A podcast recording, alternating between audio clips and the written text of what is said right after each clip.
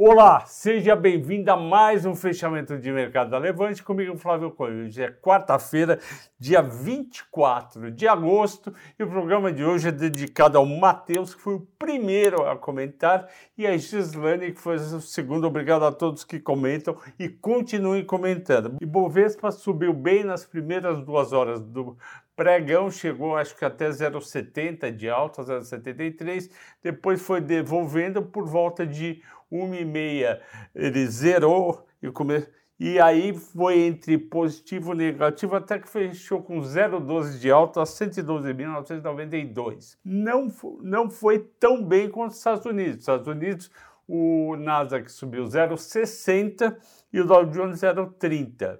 Ué, mas não tem reunião do Jackson Hole, dos banqueiros do Fed, não tem o risco? Tem.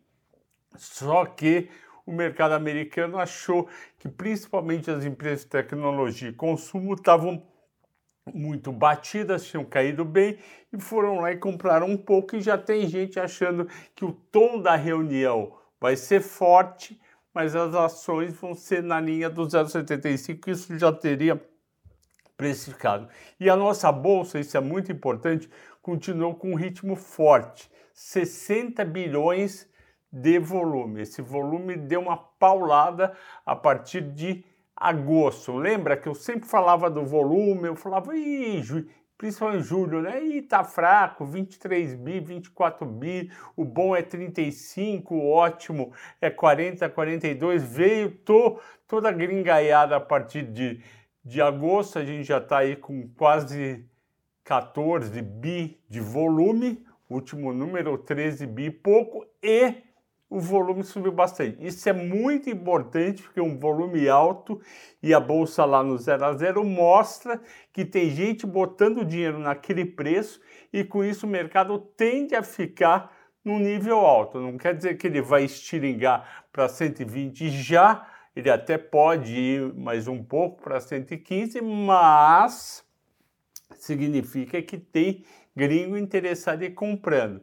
E agosto está provando mais uma vez um argumento que eu já comentava aqui, acontece há muitos anos. Quem faz o mercado brasileiro é o dinheiro de estrangeiro.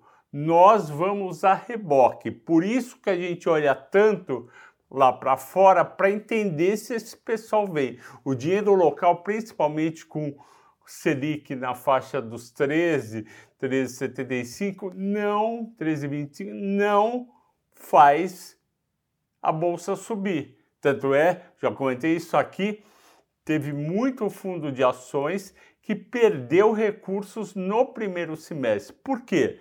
O investidor olhou e falou 13, 25, 12, 14, eu vou ficar na renda fixa. Não vou correr o risco de bolsa. Já o, o estrangeiro não. Ele é mais sofisticado, mais de longo prazo, ele vira e vem para o Brasil ver que, que lá fora não está bom e compra. Então, esse foi o motivo.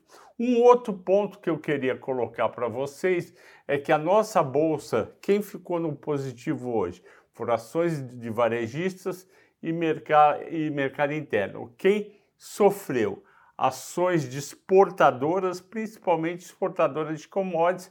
Dólar embaixo é ruim e, e eventualmente caindo o preço da commodity, como dizem que está caindo um pouco na Europa a celulose, hoje caiu Suzano e Clabin e o Bradesco rebaixou a recomendação. O analista do Bradesco é muito bom, eu conheço ele, trabalhou comigo no Itaú, Thiago Lofer, e aí Neguinho saiu vendendo. Bom, teve uma coisa fundamental para subir varejista e mercado interno hoje, foi o PCA 15. E o PCA 15 veio com 0,73 de inflação. Esperado era 0,81. Como eu escrevi de manhã no Telegram, não é uma diferença brutal e a gente tem que comemorar porque em maio e junho, abril, a gente teve inflação acima de 1% no mês. Então, se a gente tiver o mês de agosto de deflação, é positivo. A gente também estava em maio com um monte de gente fazendo projeção de 9 e 10 de inflação para o fim do ano e no final vai dar na faixa dos 6,8. Só que essa, essa, essa deflação ela é pontual, porque ela foi fruto da redução do ICMS na energia elétrica e no petróleo. Ainda não chegou em telecom, vocês devem estar acompanhando aí nos jornais que as companhias de telecom não estão repassando isso para o consumidor. Então isso daí pode acontecer, vai ajudar um pouquinho. Mas o problema é, primeiro, uh, quando você olha os núcleos, e eu peguei aqui o, o texto do, do IPCA 15 no site do IBGE, IBGE falou o seguinte sobre o IPCA 15 houve variações positivas, ou seja, inflação, em seis dos nove grupos pesquisados. O que é grupo pesquisado? Tem um grupo que é só de alimentos e bebidas, então lá vai vários alimentos e bebidas. Tem outro grupo que é só comunicação, tem outro que é só habitação, e assim vai. Então, olha só quem caiu, quem subiu. Transportes caiu 5,24 por conta do petróleo, habitação 0,37, ótimo, comunicação 0,30, ótimo. Só que subiu alimentos e bebidas 1,24, mostrando o quê? Que não chegou ainda, e a gente não sabe se vai chegar, em alimentos o recuo da gasolina e da energia elétrica. Além disso, saúde, cuidados pessoais e despesas pessoais, tudo junto, subiram 0,81. É muito para um mês. É muito para um mês. E além disso, artigos de residência 008 estável e vestuário 076. Então o que, que isso mostra? Que a deflação foi localizada. A gente vai comemorar e ficar animado que a inflação está caminhando para 5%, que daria 0,40 ao mês, quando chegar nos outros grupos. Então fica aquele meio copo vazio, meio copo cheio, mas por curto prazo é positivo. Dólar caiu 1,01, fechou 5,11 devido justamente à entrada de recursos de investidor estrangeiro. Mais negociadas, a Vale caiu 2,8, 68,18. Eu não entendi ela cair abaixo de 70, porque o preço do minério de ferro subiu hoje realmente não entendi, para mim foi errado. A Petro, mais meio, 33,62. Americanas, mais um dia de alta, 18,75. Miglu, 8,9, 4,52. Assistam o meu vídeo das varejistas, que lá fica claro como tão baratas, tanto Magalu Via e Americanas, e como elas têm bastante espaço para subir, coisa de 100%. CVC mais 12, 8 reais. Miglu, já falei, positivo mais 8, 11,54. Natura mais 6, Rapvida mais 5. Maiores baixas. IRB, que eu realmente não entendo, então não posso falar. Use Minas, achei um absurdo ela cair hoje. Subiu ontem, por que, que caiu hoje?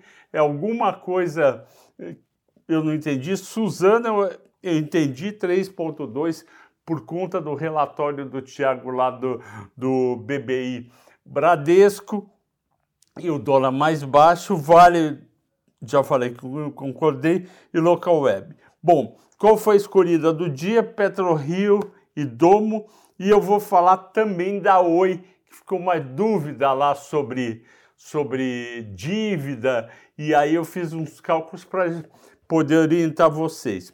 Primeiro, PetroRio e Domo elas confirmaram, a Doma Energia é antiga OGX, elas confirmaram que estão avaliando uma operação estratégica. Por que, que isso aconteceria? Porque elas são sócias em dois campos de petróleo, Polvo e Tubarão Martelo. Então faz todo sentido você já está lá. Só que eu fui pegar a produção da Domo, antiga OGX, que é muito pequenininha, e eu calculei a, a produção, eles informam só a produção do, do mês e não informam a produção do dia. A produção deles é coisa de 2 mil barris por dia. A Prio estava com uma produção de 32 mil por dia e aí aumentou com aquele campo de frade, foi para 46 mil. Então a Domo mal representa 5% do tamanho da Prio. É positivo? É, mas não é para fazer a ação disparar. Ok? Ficou claro para todo mundo? E a Prio, eu continuo otimista com a Prio, mas ela depende do campo de frade realmente voltar a acelerar. Ele parou por alguns dias para ver um, alguns probleminhas e ela depende do preço do petróleo. Se o preço do petróleo, que hoje foi para 100, voltar para 105, 110, ela sobe. Se o preço do petróleo voltar para 95, 93, ela cai. Ninguém sabe para que lado que vai. Falar da Oi. Ontem eu falei da dívida ali, da dívida bruta, eu devia ter falado da líquida. A dívida líquida da empresa é 16 bilhões. Está no balanço do segundo trimestre. E um EBITDA recorrente de 388 milhões. E o valor de mercado a 60 centavos, ou IBR3, dá 3.900. Então, vocês me conhecem, eu sempre olho valor de mercado mais dívida, que dá o Enterprise Value, o tal do EV, dividido por EBITDA. Se a gente pegar o EBITDA recorrente hoje, segundo trimestre da Oi, que foi 388, vamos arredondar para 400 milhões para ficar fácil a conta. 400 vezes 4 analisa dá 1 bi 600. Se eu pegar a dívida líquida de 16 bi mais 3,9, vamos fazer 4 bi de valor de mercado, dá 20 bi. Esse valor dividido por 1,6 bi dá 12,4 vezes EBITDA. Como é que está esse valor na, na Vivo? Está em 5,4. Como é que está na TIM?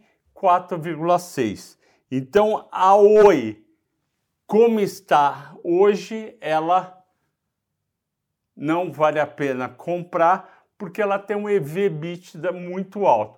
Ah, Flávio, mas ela está fazendo, ela está entrando na, vai se tornar uma empresa só de fibra e trouxe o BTG e vai dar mais dinheiro e aí vai crescer o EBITDA. Ok, isso pode acontecer, mas a visibilidade não existe. Quem está dentro do BTG ou da Oi deve estar tá fazendo conta e consegue estimar. Eu daqui olhando várias empresas e não apenas a Oi, de vários setores, eu não consigo estimar. E como a Oi já decepcionou várias vezes, eu não recomendo entrar em Oi. Eu entendo você que está me assistindo que colocou um pouco de dinheiro em Oi. Ok, mas é quase uma opção, é mais que uma ação é menos que uma ação, é quase uma opção. E a opção pode ir de 60 centavos para 80 ou para 40. Então, se você quer, eh, eu não recomendo, mas se você viu outro analista falando e gosta de oi e quer acreditar, coloque o mínimo por cento, o mínimo do seu patrimônio, porque o risco de perder 50% é muito grande. Eu mesmo, em janeiro, analisei o papel, estava quase 90 centavos, cheguei a me animar um pouco, olhei melhor, deixei passar um dia, eu falei, não, tá arriscado. Se eu tivesse recomendado, eu estava com uma perda aí de 30 centavos e 90, 33%. Ok, pessoal? Agradeço a todos pela audiência, pela paciência. Até amanhã, bom descanso e bons negócios.